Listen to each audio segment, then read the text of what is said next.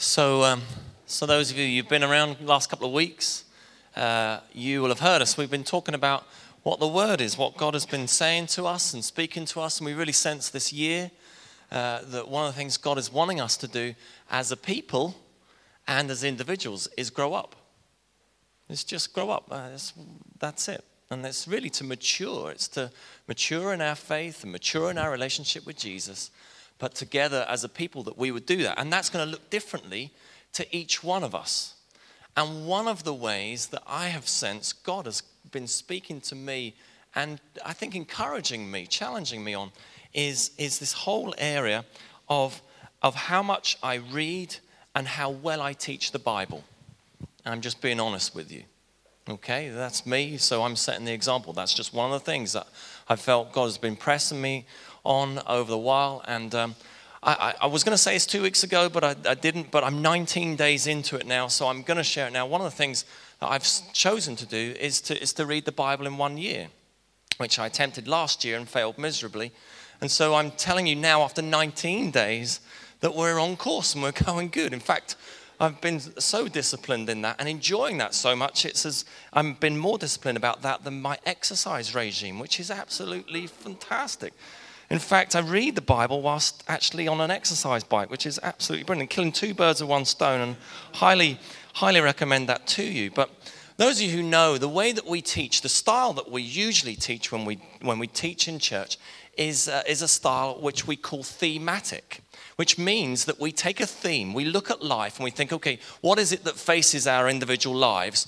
And let's teach on that, and let's apply what the Bible teaches into that situation. That's called thematic. The opposite, or an alternative way, is what what is known as expository, which is really, what does the Bible say, and then how does the Bible interpret into today's society? It's a little bit like doing it the other way around.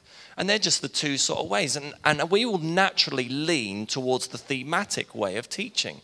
And I don't actually think there's a right or a wrong way of doing it, as long as the Bible is taught and as long as our lives change, right? So, but our natural choice is usually thematic. And and I have just been challenged. Before Christmas, I thought the Lord was saying, you know, let's let's try, let's just change that slightly, and I think for a season, uh, in any more expository sort of term. And that is to, to look really, really at the individual passages of Scripture and, uh, and kind of unpack that and see how that applies. So if you have a Bible today, please would you turn to Leviticus chapter one, and we're going to dive right in there, and uh, we're in Ephesians. So uh, we're in the New Testament. Please uh, turn to the book of Ephesians, and it is just a fabulous, I mean, it's an easy one to have a go at, right? Those of you who know a bit about your Bible and you've read it, uh, we're going to look at this thing called Paul's letter to the Ephesians. But before we do, it's important that we kind of unpack just a bit of its context. Before we read it and before we unpack verses, let's look at just the context of it. First of all, it is a letter. It was a letter written to the church, or the church is, in a town called Ephesus, which is uh, which was a Greek colony, but is now in modern-day Turkey. And uh, like all of the books that Paul uh, is credited credited to in the New Testament, they were all letters. There were letters written to people in the places where he had been and where he had established churches. And uh, the book, really, of Ephesians is, try and picture this, and this will really help you over the coming weeks, to picture this analogy. It's a bit like in the olden days, before we had digital photos, where you would take a photograph, and then it would be placed into a dark room in that solution, and eventually the picture kind of emerges. Or try and picture it, the, uh, what are those cameras called? You used to take it and it used to, a Polaroid, thank you. A Polaroid picture, you take it, that's, the, that's what's been pictured, that's what's been captured, and over time, it kind of develops into the very thing. And, and really, the book of Ephesians is that. It's about the picture is being made alive in Christ. But also the book, as we go through the book, it tells us, it gives us snippets of how we actually develop the picture so that we become the picture that God intended, right? I'm going to use phrases like God's original design this morning. God's original design, that photograph that he took, that he intended when he first made us, before the creation of the world, that's God's original picture. That was when it was taken. And Ephesians just gives us some real highlights as to how uh, we develop. Uh, a major aspect of this letter is about the local church being a beacon of hope for our towns in the world. And Bill Hybels, you might have heard this before, the local church is the hope for the world. The local church is the hope for the world. The local church is the hope for Carrickfergus. The local churches in Carrickfergus are the hope for Carrickfergus. And we would become beacons of light, and that we would reveal God's intention, his kingdom, here on earth as it is in heaven now. Um, there's just a few pictures of what it looks like now on a map. I like maps. Those of you who know me, you know that I love a good map. Um, it was a Greek colony. This is, uh, this is Ephesus. It was the capital city of Roman proconsular Asia. It was a powerful cosmopolitan place. It was the headquarters of a cult called Artemis. Uh, it was a thriving commercial center. And it was the place where Paul stopped on his return from Jerusalem, having been in Corinth on his second of four long missionary trips, it, which lasted three years. When he stopped in Ephesus, he spoke boldly for three months in a Jewish synagogue. He then moved to a lecture theater where he spent the next two years establishing the church and preaching the word of God. And many became Christians at that time. He invested a lot of time and energy there with the church. Many believed, but he also warned of false teachers in that place. The letter, this letter that we're about to read, was written probably six to eight years after he had been there, okay? And it was believed that he wrote this letter whilst he was in prison in Rome. Uh, the church had a rocky road, and Paul encouraged Timothy to stay there. The church prevailed but lost its first love, as you read about in Revelation. The population of the town or the city was, was roughly estimated at two hundred fifty thousand people, so it's a big place. Today, the church in Ephesus, as it was, is no longer, which is really sad, eh? The message of the letter really is this: in him we have every spiritual blessing, and in him and through him uh, we are made into one entity, which is the church. The church is the visual aid. It's the picture of God uh, has done in the heavenly realms, and in the end point of history it is the church the church that is redeemed from every nation, every tribe, and every tongue would come together for eternity in a new heaven and a new earth. And uh, there's a few other things there, which we're just going to move on. Okay, let's dive in. Chantal.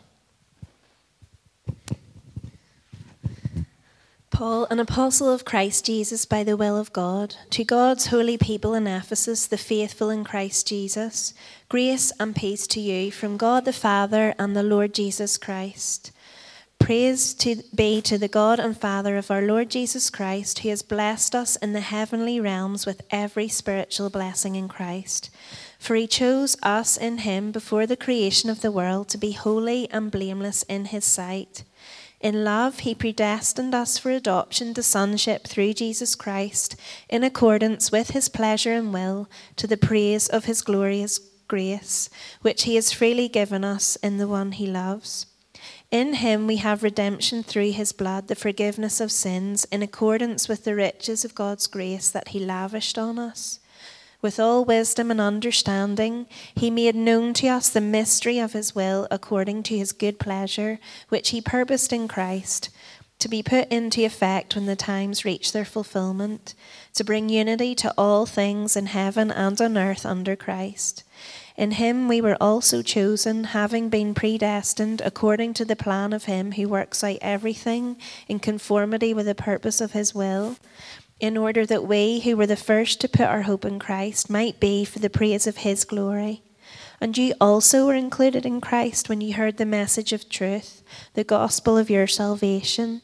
When you believed, you were marked in him with a seal, the promised Holy Spirit, who is a deposit guaranteeing our inheritance until the redemption of those who are God's possession, to the praise of his glory. Good stuff, thanks. Goodness, when you read that, you're like, my goodness me, that is rich. That is like a steak on a plate right there. And you're reading that, you're like, oh my word, there's so much language, there's so many words, I don't quite get them. And really, after his initial introduction, it's just one long sentence. You kind of think, my goodness, when are you going to come up for a breath? And when you read that as a person, you could go, oh, that's nice. Stick the Bible down and go about your, your daily life. And you kind of miss so much of the richness and the goodness of what God has for you. And yet, it is rich with Christian doctrine. And as best as I can, making it as palatable as possible this morning. Uh, it will get better. By the way, this is going to be, this is this is theological, uh, just deep, rich doctrine stuff. And I'm going to try and make it, like I said, as best as I can. It will, I think, get better as time goes on. Um, that's kind of me setting myself up for this is going to be boring and a bit of a lecture. It's not. Let's uh, let's hope it's not anyway. So here's the initial bit. Paul, an apostle to Christ Jesus, by the will of God, to God's holy people in Ephesus, the faithful in Christ, pray, grace and peace be yours. It's an interesting way to starting a letter, isn't it? First of all, he says, Paul, an apostle, blah, blah, blah, blah. Today, if we were to write a letter, we might write, Dear John, or to Susie, or hi Steve, but he writes this in Paul, an apostle of Christ Jesus, by the will of God. Paul is the apostle, the sent one. Paul, the one who previously lived there amongst you. It's me, guys, it's me, and I'm writing to you, God's holy people. God's holy people, because Ephesus was a really pagan society. It was a place where all kinds of stuff went on, and he was writing to the holy people there. And he offers these words, grace and peace to you. Now, again, in our context, we might write, Dear John, how are you? How you doing, mate? Or let's put it even more into context. Bout ye. That sounds dreadful, doesn't it? Eh? That's right up there with more and myrrh. Give, is there anyone from Belfast can do that one a bit better? Thank you. Yeah, go on. Go on, Brian. Give it some. What about you, big lad? That's what it would be. It would be, uh, uh, you know, how you doing or that sort of thing. Here we go. Praise be to the God of uh, and Father of our Lord Jesus, uh, who has blessed us in the heavenly realms with every spiritual blessing. The heavenly realms, what it speaks of here, are the principalities and the powers. And the principalities and the powers is where Jesus is the head, where Jesus is the king, where he reigns in us and over us, in every single sphere of where Jesus is at. It's where Jesus is. It's, it's the kingdom where Jesus is the king. And Paul is therefore saying, praise God, we worship you. Because in every place where Jesus is in my life and in our society, both now and for the rest of eternity. And he says, in Christ, in Jesus, we lack no spiritual blessing. Everything that we need is in him. Everything. Everything that we need now and for our life is in him and found in him.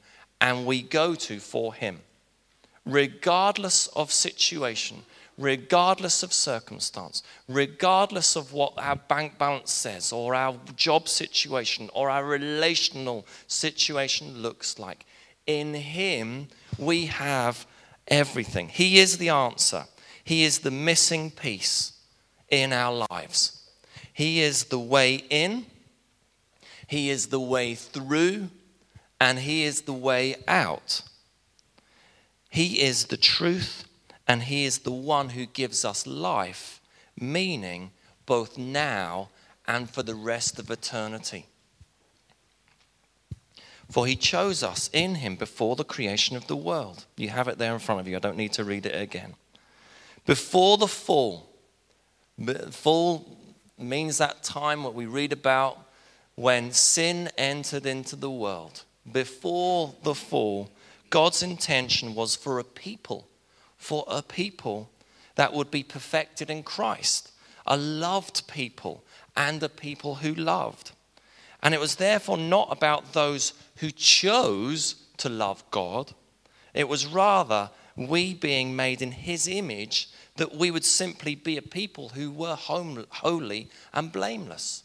It was his intention. Go back to the picture analogy. When he created us, it was about creating a people that were holy and blameless before him, that would love him. It was predestined. It happened uh, way before we even came around. This is God's original design. It's the picture that was taken.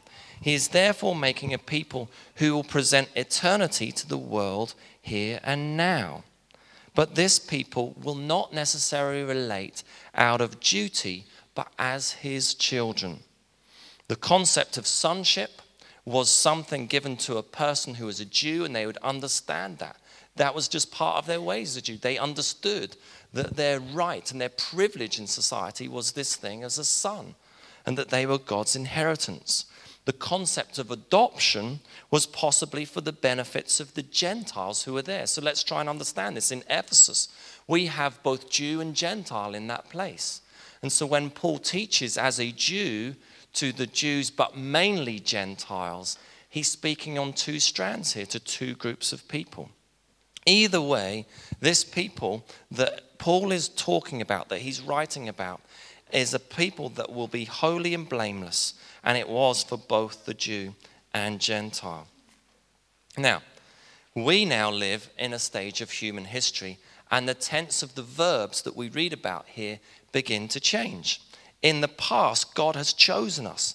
He has predestined us. But now, because of Christ, we have two things. We have redemption and we have forgiveness. And they are present realities to those of us who are Christians. Now, the word redemption has several meanings. We could kind of, I typed it up into uh, the dictionary and all kinds of stuff came up, but these ones I think really help us to understand what it actually means, redemption. It means to repurchase as of something sold. So one of the things that's boomed in recent times um, is the whole porn industry, not the naked one, but the other one. And I know you kind of say it slightly differently, but the one where we take something that's of value and that we take it and we get and we receive money. And if you choose to get back what you put into the pawn shop, you have to actually repay it. Paying off as of a mortgage or a bond or a note is another description, another way for us to understand what it means uh, for redemption or recovery by payment as of something pledged. Each of these descriptions implies a process of paying back something that's owed. Now, we have a mortgage on a house, as I'm sure many of us here do. It's a debt, it's something that is owed, and it's something that we are paying back, and we are gradually, over time, redeeming, and someday, hopefully, it will be ours and it's paid back. Now, the redemption that we're speaking about here comes through the blood of Jesus, the one perfect sacrifice once and for all for the forgiveness of sins. And it's really that. That's the essence of the gospel, isn't it? Goodness, this country is absolutely brilliant about talking about sin and brilliant about, you know, you've got to turn or burn and all that sort of stuff. Well, one of the key things that we understand at the heart of the gospel is the blood of Jesus, the blood that was shed on the cross at Calvary for our sin. Let's go back to the mortgage.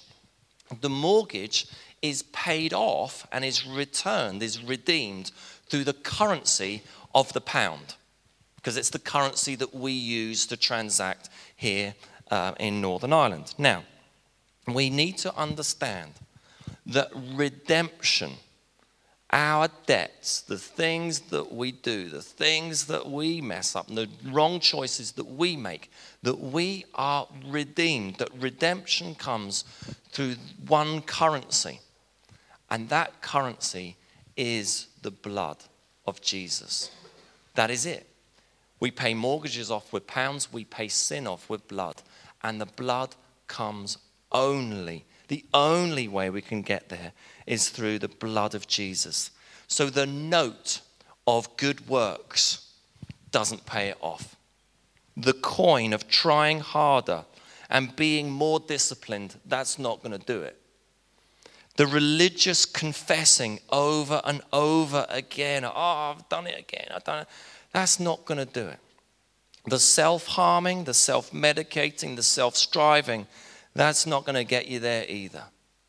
It's only through the blood of Jesus. And if you forget everything out of this this morning, remember just one thing. Stop trying yourself. Because you can't do it. You can't repay it. You cannot redeem it. It's only through the blood of Jesus. I read this quote this week. It says this, it seems the more I think about not sinning, the more I sin. But the more I think about just loving Jesus, the less I seem to sin. Falling in love seems to be the key. That's it. That's why we worship Jesus. That's why we spend that time. We take the focus off ourselves. We take the focus off everything else that's crowding in for our attention. The minute we wake up, we switch on the T V, the, we stick on the radio, we have a conversation, we have a thought, we, we, we see something on our... It's just grabbing our attention, grabbing our attention, grabbing our attention. The only way is through loving Jesus, by putting our attention on him, on him, on him. I know we know that stuff. Let's pause for thought before we move on, staying on this theme of redemption, that we're in danger of making this thing that we call personal relationship with Jesus too personal, right? So if we get locked into this thing where it's just about me and him, we're in danger because it was never intended. It was always intended for community. It was always about redemption of, of, of all of us as a community. It is about individuals. This does speak about individuals, but let's not get caught up that it's just about self. It's about all of us. And I've just put on there four words, uh, renewal, revival, restoration, and redemption. And I think for a long time now, we as the church, we love this word renewal. Renewal really simply means God's blessing amongst his believers. And we love it that when we worship, he shows up. We love it when we pray for each other and God's kingdom comes in as his Holy Spirit empowers us. We absolutely love that stuff. And we're, we're going to do that soon, right? That's called renewal. Now, it's not enough for it just to stay in this room.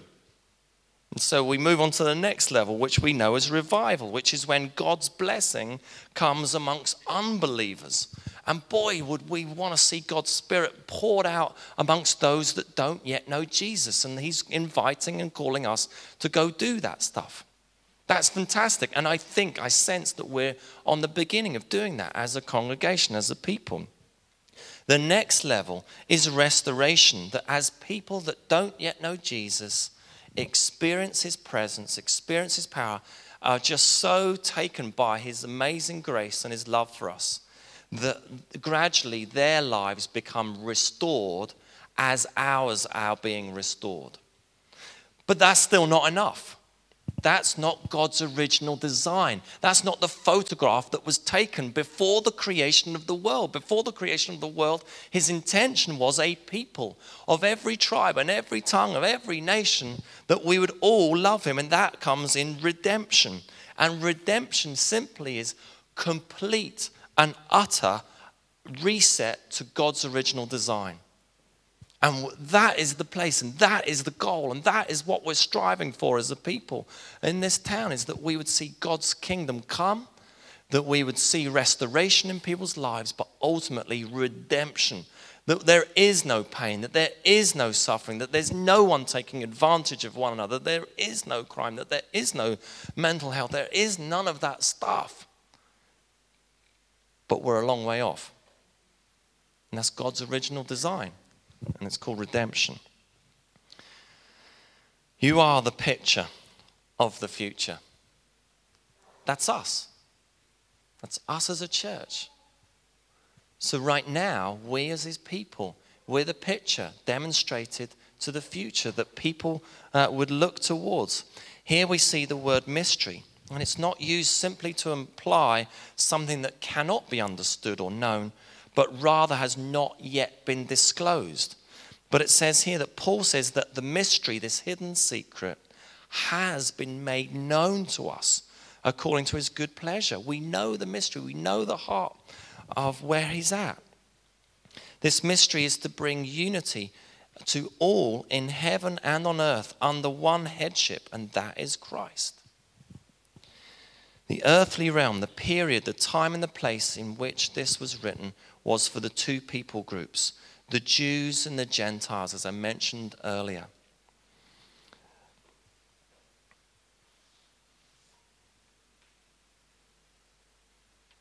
I appreciate this morning, loads of this is sort of doctrine-y sort of stuff, right? But let's not move on, but, and let's just pause for a minute as we look at that. Paul is talking as a Jew, mainly to Gentiles, but Jews as well, where together the gospel, relationship with God, God's original design, is for both people groups. And let's not move on from here without acknowledging what that looks like for this place, for this nation, in terms of Protestant and Catholic.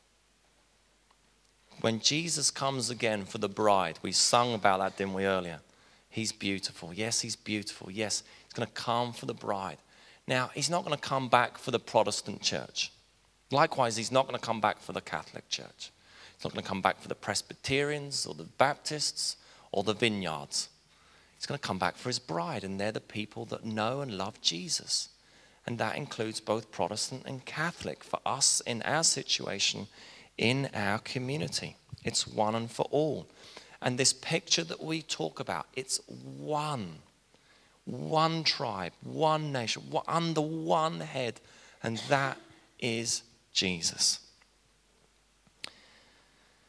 You'll notice in this passage, as we're coming into land, um, that I've highlighted the we and the you and the our.